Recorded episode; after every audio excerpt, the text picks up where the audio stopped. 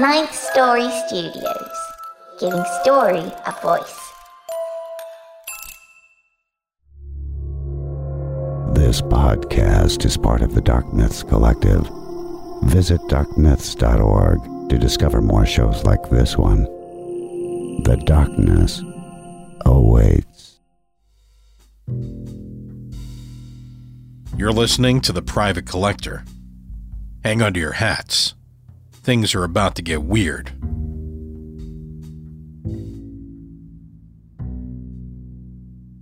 Episodes of The Private Collector are heard first and presented ad free by supporters of the show. To support the show and get access to episodes a year before anyone else hears them, support the Wicked Library on patreon.com forward slash wicked library or through a membership at thewickedlibrary.com. What if you could have a career where the opportunities are as vast as our nation, where it's not about mission statements, but a shared mission? At U.S. Customs and Border Protection, we go beyond to protect more than borders from ship to shore, air to ground, cities to local communities. CBP agents and officers are keeping people safe. Join U.S. Customs and Border Protection and go beyond for something far greater than yourself. Learn more at cbp.gov/careers.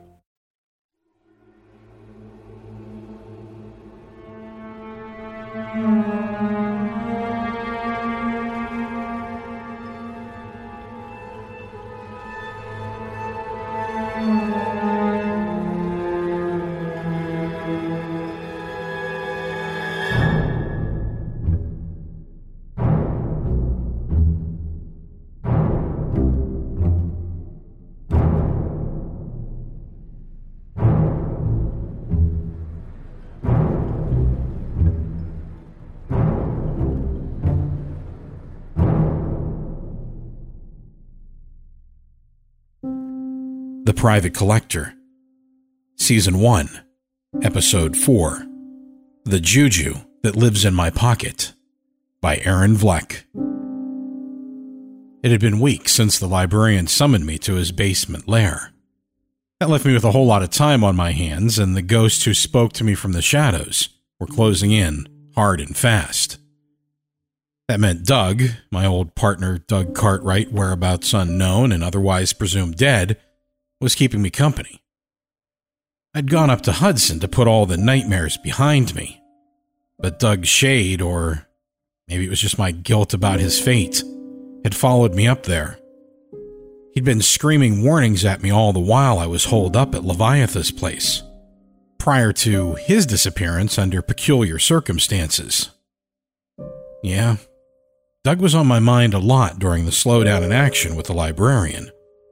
There was nothing to do but swill rot shine with the old geezers down by the river, or put in regular hours on a stool at the huntsman with the working stiffs. The usual pastimes that fuel the guilt mares, I suppose.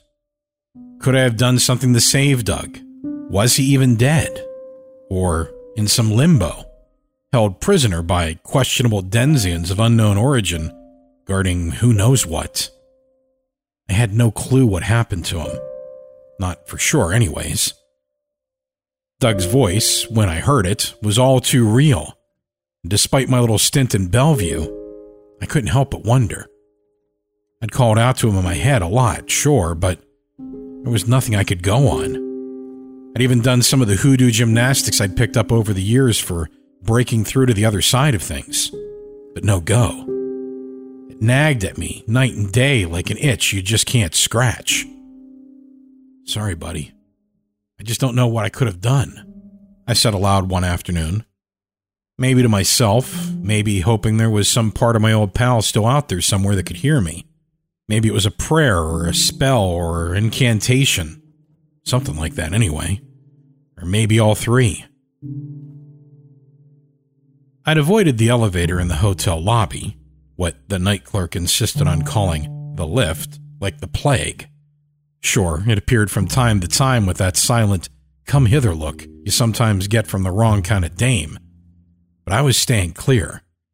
It was one thing when I was on some caper for the librarian, but I wasn't signing up for any extracurricular sightseeing jaunts to La La Land. If the librarian wanted to go incommunicado on me for a bit, who was I to complain? Doug wasn't the only thing on my mind either. The librarian had given me orders to find some mysterious safe place where I could stash the black glass pyramid that held the burnt up remains of the tome from hell, an ugly little black and white comic book number I'd gotten trapped in and almost winded up a dead man. The place had been teeming with hideous creature things from out of somebody's DTs who belonged in Bellevue, a lot more than I did. Somehow, I was supposed to get to an unnamed someplace with no directions, no way to get there, until the place itself was good and ready to reveal itself to me. Typical librarian mumbo jumbo. I was more than ready to be rid of the thing, too. Even though it was nothing but ash now, that book called to me in ways that made me want a hot shower and a stiff drink. The problem was, I was jonesing real bad to answer, to pick up the box and run for parts unknown, even though I knew that would be the biggest mistake of my life. So far, I'd been able to resist the thing, but I still had no idea where this safe place was, and I knew I wouldn't find any address for it at City Hall. I'd even taken a bottle down to the riverfront to see if the old geezers might be in more of a talkative mood than the librarian. As soon as they saw me coming, they just started slapping their knees and hooting and hollering with laughter, and then set out in their boat. Go on now, get. One of them cackled from the middle of the river. I was dumbfounded how that little boat held all five of those guys without pitching them into the drink. You know better than to try for no shortcuts off of us. Size, there ain't any. At least not down here in the ground where you can reach 'em. Another of them yelled at me, and they set off roaring again. I shook my head and turned back towards town when I heard the flapping of a whole lot of wings behind me as a mess of big birds took flight. I knew if I turned around, those old boys would be long gone. It was coming on summer, just about a year after I'd first set foot in Hudson, and it was a hot one. I picked up some odd jobs here and there, nothing fancy, but enough to get my grubby hands on a few clams to pay for my room and keep myself in good standing at the Huntsman. Brenda and I, Brenda Ward from the library, we'd been meeting for coffee now and then, a dinner here and there, but nothing steady, and I wasn't quite sure what was going on. I'd never kissed her, and she'd never made her intentions clear, so I just took it nice and easy. Brenda was in cahoots with the librarian's crew anyway, so yeah, I was taking it real easy. She'd never let a hint drop about her angle and all this, and I knew better than to ask. So, for now, Miss Ward was calling the shots. I've always played real nice with the Janes, but one that boasted a dead aim on a crossbow wasn't a thing to be tangled with in the wrong way. Who knew what else she might be packing under the hood? And I wasn't taking any chances. Besides, I liked her. Liked her a lot. And if that meant she took the lead on this thing, then I suppose that's what it meant. Anyway, like I was saying, it was a hot day and I'd gone down to the Huntsman for some ice and a few beers.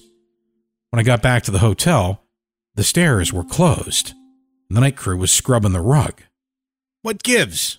How am I supposed to get to my room? I barked, and the jerk at the desk glared at me and jabbed his thumb toward the elevator. What do you think? You ain't scared, are you? He asked, peering at me sideways through narrowed eyes. You wants maybe I should ride up with you and hold your hand? He started snorting, beside himself with laughter, which got the guys going real good too. I was about to head back down to the bar when a face popped out of the elevator, and a little moppet with a head full of yellow curls giggled and wiggled her finger at me. Come on, I can't wait all day. She said, her little hand holding the door open for me. Ah, shit, I muttered. The last thing I wanted to do was get on that thing, but I couldn't let a kid stumble into some nuthouse rodeo. All right, all right, keep your hat on, I said, once the contraption started its shimmy dance toward the stars, I got a good look at the kid. She couldn't have been but nine or ten. Old fashioned dress and shoes, and wondered if there was Amish in town. But she didn't really look like that. Old fashioned, kinda. Or foreign, maybe. You ever ride this elevator before? I asked casually. Of course. She giggled again. All the time. It's my lift after all. Huh. Cute. You notice anything strange or uh, ever have any trouble with it letting you off on the wrong floor and seeing something you didn't expect? Never. It always lets me off on exactly the right floor. I like to guess what floor the other people are getting off on, too. Like you, Mr. Enfield. Yours is on the sixth floor. She said, like she was cocksure of herself. No, I snorted. Strangely delighted she'd guessed wrong. And say, how do you know my name? I heard that man say it when he told you to get on the lift. And I do think I'm correct about the sixth floor being just right for you. Here we are. Let's see. I knew the guy hadn't said my name, but maybe she'd heard it from somebody else. Small town, washed up big city detective and all.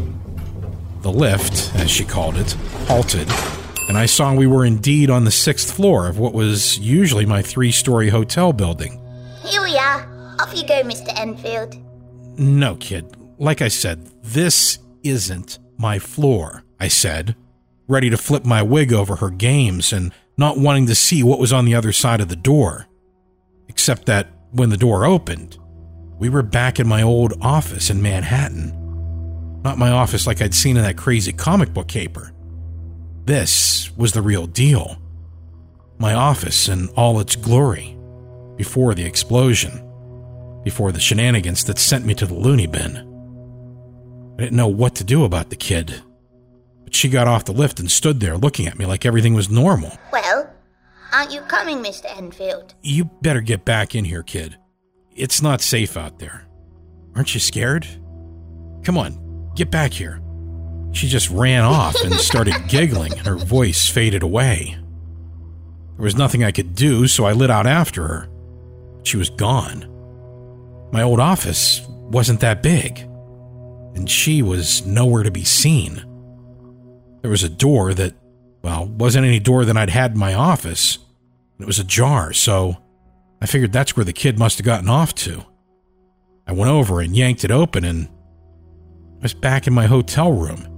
And the kid was sitting on my bed holding the black pyramid box with the burned up comic book inside it. Hey, no, you don't. Give me that, I yelped. As I grabbed for it, she yanked it out of reach so fast, I almost fell on my face. She just sat there staring at me. I believe you were given instructions for storing this in a safe place. she said, looking way too grown up for her age. Whatever I was going to say stuck in my craw, and I had to take a step back and gulp hard at the transformation. Not in how she looked. She was still a little kid, all right. But the look on her face and those eyes eyes that saw right through me. I had to look away, like all of a sudden I had egg on my face. The only other person that could do that to me was the librarian. I believe you better come with me, Mr. Enfield, before it's too late. We have a lot of work to do, and there's not much time. People are waiting. She said with that kid giggle again. And then she jumped down off my bed and made a dash for the door. All I could do was follow. Work to do. People were waiting. Yeah, sure they were. Why not? You keep coming back to this office, but do you know why? The girl asked as we stood in the middle of the old office again. Say, what's your name? I asked, ignoring her question. I didn't need Spidey to tell me it was showtime. The infamous safe place had just revealed itself. And this. this kid was clearly the librarian's agent. That meant. hell. I had no damn idea what it meant. So I just played it cool, I'm Victoria, silly. she said, like I was a moron. Now, tell me, why do you keep coming back to this office? I don't. Are you nuts? I bellowed. Uh, sorry, kid. I'm having a rough go here. I keep getting dragged back here every time I get on that elevator, that lift. I don't know why, Liar, liar, pants on fire. she hissed, wagging her finger at me. It's not nice to forget your friends, especially when they're in trouble. The kid turned and dashed out the door into the hall. When I stepped out into the hall, this time I was in a cemetery, an ancient cemetery that could not be mistaken for any other cemetery in the whole wide world. I was in cemetery number one on Basin Street, New Orleans. It was the dead of night. The place was deserted. I was staring at the stark white mausoleum of Marie Laveau, the legendary voodoo queen, her grave heaped with flowers and candles and gifts and such from her many followers and admirers who came from all over the world to pay their respects. There were little pieces of paper tacked up to the front of the grave with red wax, each one traced with the delicate lines of the Veve of Erzulie Freda, the goddess of love, letting her know that she was welcome to appear any time, should she be of a mind and in a gracious turn. That didn't scare me none, though. Everybody I knew with a stake in the matter said old Marie was damn good people, even now. As for Erzulie Freda, well, we could all do with a bit more love on our side. I reached into my pocket and fumbled with the Juju doll that lived there, who, along with Spidey, kept me safe and passably sane in these curious times. I wandered down the narrow lane between the distinctive white marble sarcophagi that kept the rising waters of the good old Mississippi from defiling the sleep of the peacefully departed and offending the refined sensibilities of both locals and visitors to the ancient site. It was a quiet night, and nothing seemed out of the ordinary, nothing to give away the unorthodox route by which I'd come to be here, some 1,500 miles from home. But this was home of a sort.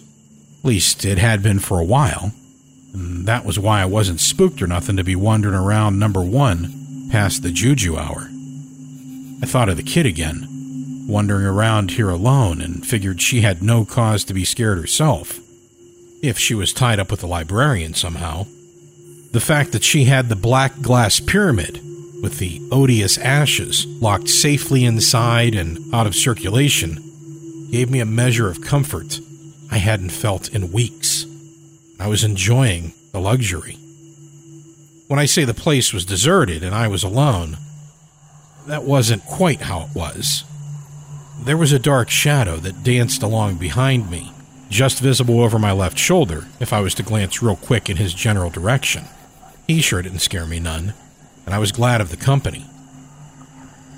There was all kind of folks here, and kids too, and that made me kind of sad. Other folks was coming and going on whatever business they was up to on a night like this, and a good many of them stopped to tip a hat or mumble a few words in front of Marie's grave. These were the dead, long dead, and, at least here in number one, I always found a certain peace in their presence. Then they were gone. I sensed a different kind of movement deep in the shadows all around me and following along behind making sure to stay out of my line of sight if I stop to tie my shoe or take in the sights.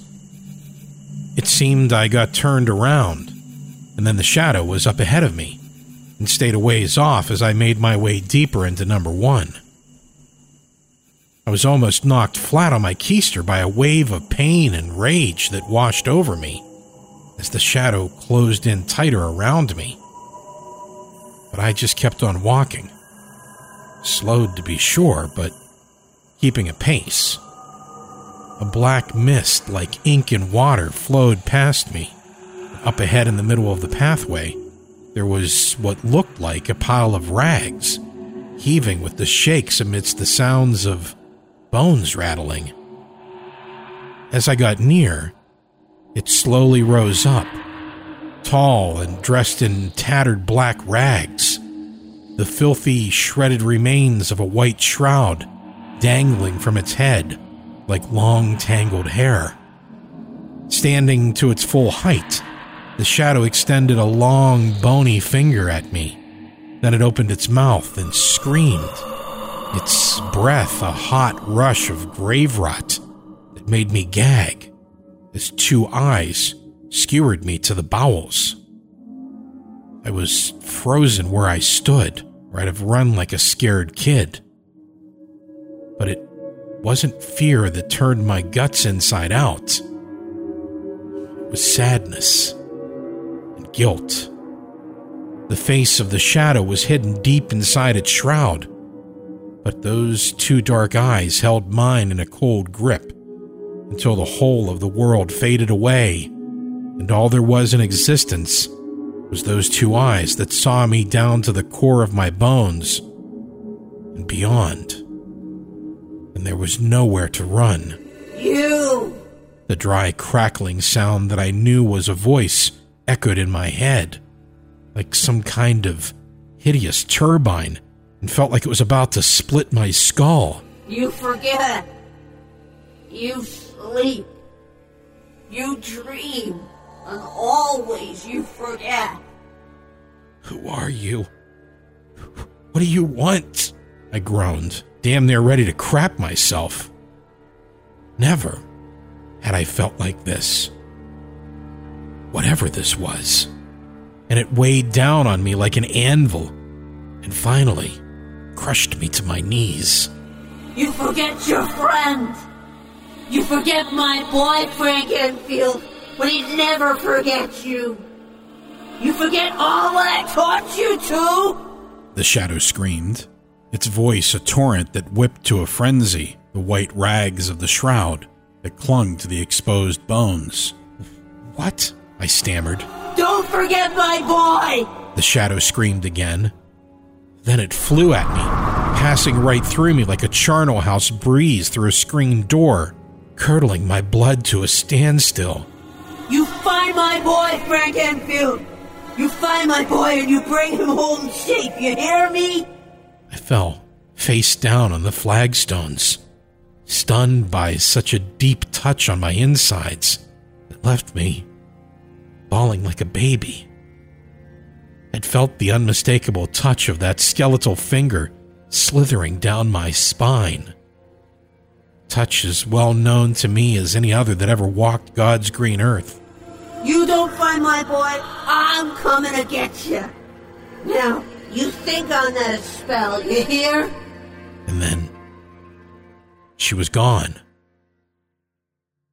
Mama Cartwright. I cried out after her. The dead shade of my old buddy's mother. The juju woman who'd learned up two snot nosed kids at her knee.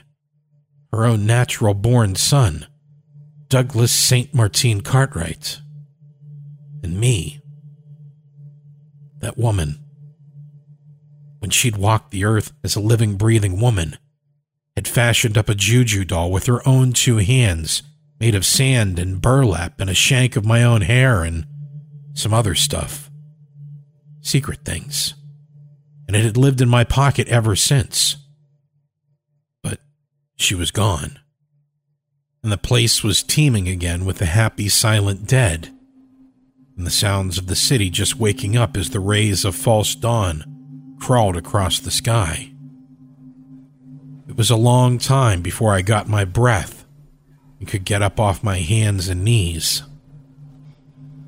I hadn't even known she was dead. And that, that filled me with shame. I didn't have long to stew in my juices before the sound of an old fashioned music box made its way through the hot pre dawn breeze and made me think of old Marie Laveau again. Maybe somebody had left one on her grave as a token of their affection. Hey, Mr. Enfield! My head shot up, and there was the kid, Victoria, peeking out from one of the mausoleums nearby, its stone door pushed aside. Kid, what are you doing here? I called out, climbing to my feet and dusting myself off. Even though she was just a kid, I didn't want her seeing a grown man groveling on his hands and knees. Come with me, Mr. Enfield. Your work is almost done but you still have a very important choice to make. And you better make the right one. Victoria said, curling her finger at me like kids when they're playing hide and seek. Come on out of there, I yelled, trying to sound like the grown up in charge here, but truth be told, I had no idea, really, where we were. Oh, sure, I knew we were in cemetery number one in New Orleans, but I had no illusions as to us really being here. What with the lift detour and all. Hell, now they even had me calling it that. This way, Mr. Enfield. Duck your head and follow me. She said, using that voice I'd heard the librarian use when he wanted something done and didn't want no sass. I followed the kid into the mausoleum and down a steep, narrow set of stone stairs, barely wide enough. It went down, down, down much further than any natural grave had any business going. So, what's it going to be then? Are you going to do what Mama Cartwright told you to do? Or are you going to just keep on pretending and play it safe? Pretending? Play it safe? Pretending what? I'm gut punched night and day about Doug, okay? I growled, steadying myself against the damp, tight stone walls as we descended into the thin, dead air. I realized then that Victoria was carrying an old fashioned lamp. Otherwise, we'd have been in pitch darkness. I just don't know what the fuck. Sorry, kid. I- don't know what to do, alright? Is Doug alive? Dead? Where is he, and how can I find him?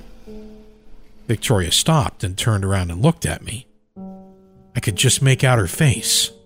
It was full of disgust. Like I said, playing it safe. Always playing it safe. Everything has to be easy for you, doesn't it, Mr. Enfield? Otherwise, you just don't know what to do. And you call yourself a detective. Ha! And I heard her giggling. but it didn't sound so cute this time. I'm afraid there's nothing I can do for you, Frank. She muttered, almost under her breath. And I wasn't sure she was saying it to me or making some observation of grander and more dire import. You have to take this on yourself. And then it's up to you to find your old friend and save him. If you're up to it. She said, So he can be saved. I barked. All right then. All right, I'll do whatever I have to. I'll do anything. Doug's my oldest friend, and his mama, well, hell, she taught me everything I know about the other side of things. And I suspect a darn sight more that's buried in there somewhere. I steeled myself for what was to come, and had no idea where I was going to end up tonight. And besides, I said through my teeth, I know that juju doll right here in my pocket has saved my hide more than a few times. I got no right not to save Mama Cartwright's boy Doug, or go down trying. He's my own damn partner, for Christ's sakes. Very well then. If you're sure you can do it. This can't be left in the hands of a bumbler. I said all right, I barked, bristling at the word that stung like a slap to my face.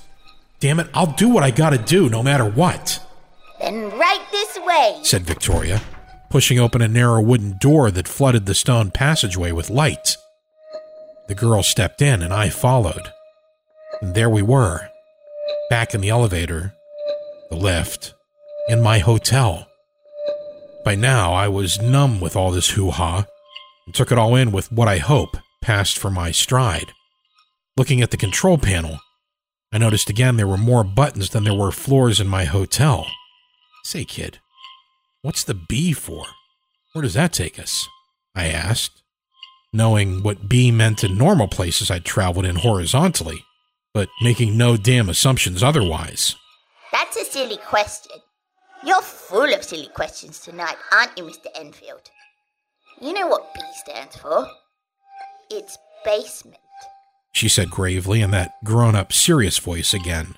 I'm beginning to wonder if he made a mistake about you. She said, glaring at me, and I winced at the renewed implications of the thing. The library had one of those mysterious basements, too, and I wondered if I should press for more, but she beat me to the punch.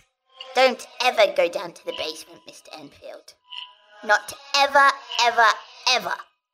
Unless I take you. And I don't suppose I'll be taking you. You wouldn't like it down there. It's not a very nice place. You got it, kid. I'll take you at your word. We'll go back to the sixth floor now. You can get off, then go down the hall. 17th door on your right. Be sure to count very carefully. Then we'll take you to the lovely little elevator in your hotel. Then you can go home and figure out how you're going to find your friend. And to do what his mama told you to do. You've got my word, Victoria, I said, mustering up what I could in the way of a smile. Good! Because everything else hinges on this. And he won't like it if you mess things up. Not at all. I'm glad, Mr. Enfield. Glad you've decided on the right course of action. I have a black glass box with your little burnt up comic book stashed in a very safe place where nobody will ever find it. Not ever! She gave me a friendly little wave. See you around, kid, I said. I don't expect you will, Mr. Enfield. Like I said, you've made the right decision. And then she was gone. The sound of the music box leaving with me a certain comfort I was thankful for just then. I made it to my comfortable old elevator and it rambled down to the first floor and I got off in the lobby. The second my back was turned, the door slammed shut behind me. I spun around and looked, but it was gone. Just that faded old wallpaper was staring at me. Yeah, staring at me. I had the feeling these days that pretty much everything and everybody was staring at me except the night manager who was dead to the world and snoring in his chair. So I tiptoed past him and made for the stairs.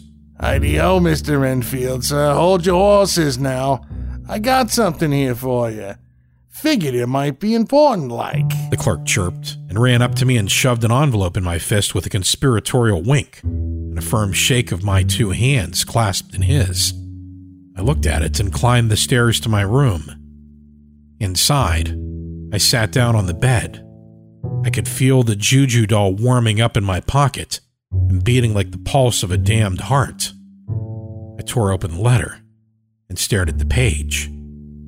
There was just four words on that piece of paper. Come now, your librarian. Every day, we rise, challenging ourselves to work for what we believe in. At U.S. Border Patrol, protecting our borders is more than a job, it's a calling. Agents answer the call, working together to keep our country and communities safe. If you're ready for a new mission, join U.S. Border Patrol and go beyond. Learn more at cbp.gov/careers. What if you could have a career where the opportunities are as vast as our nation? where it's not about mission statements, but a shared mission. At U.S. Customs and Border Protection, we go beyond to protect more than borders from ship to shore, air to ground, cities to local communities. CBP agents and officers are keeping people safe. Join U.S. Customs and Border Protection and go beyond for something far greater than yourself. Learn more at cbp.gov/careers. The Private Collector was created by Aaron Vlek and Daniel Foytik and features The Librarian, created by Nelson W. Pyles. Music for The Private Collector was provided by Nico Vettese of We Talk of Dreams. Today's episode featured the voice talents of Daniel Foytik, Nelson W. Pyles, and Amber Collins as Victoria Bigglesworth Hayes. For more information, show notes, and links, find us online at thewickedlibrary.com and follow us on Twitter at The Wicked Library.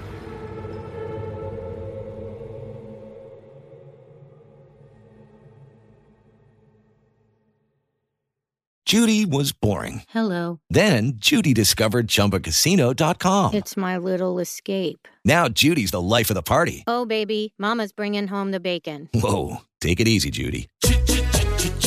The Chumba life is for everybody. So go to ChumbaCasino.com and play over 100 casino style games. Join today and play for free for your chance to redeem some serious prizes.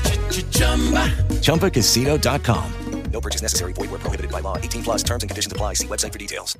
It is Ryan here, and I have a question for you. What do you do when you win? Like, are you a fist pumper? A woohooer, a hand clapper, a high fiver. I kind of like the high five, but if you want to hone in on those winning moves, check out Chumba Casino. At ChumbaCasino.com, choose from hundreds of social casino style games for your chance to redeem serious cash prizes. There are new game releases weekly, plus free daily bonuses. So don't wait. Start having the most fun ever at ChumbaCasino.com. No purchase necessary. VGW. Void were prohibited by law. See terms and conditions. 18 plus.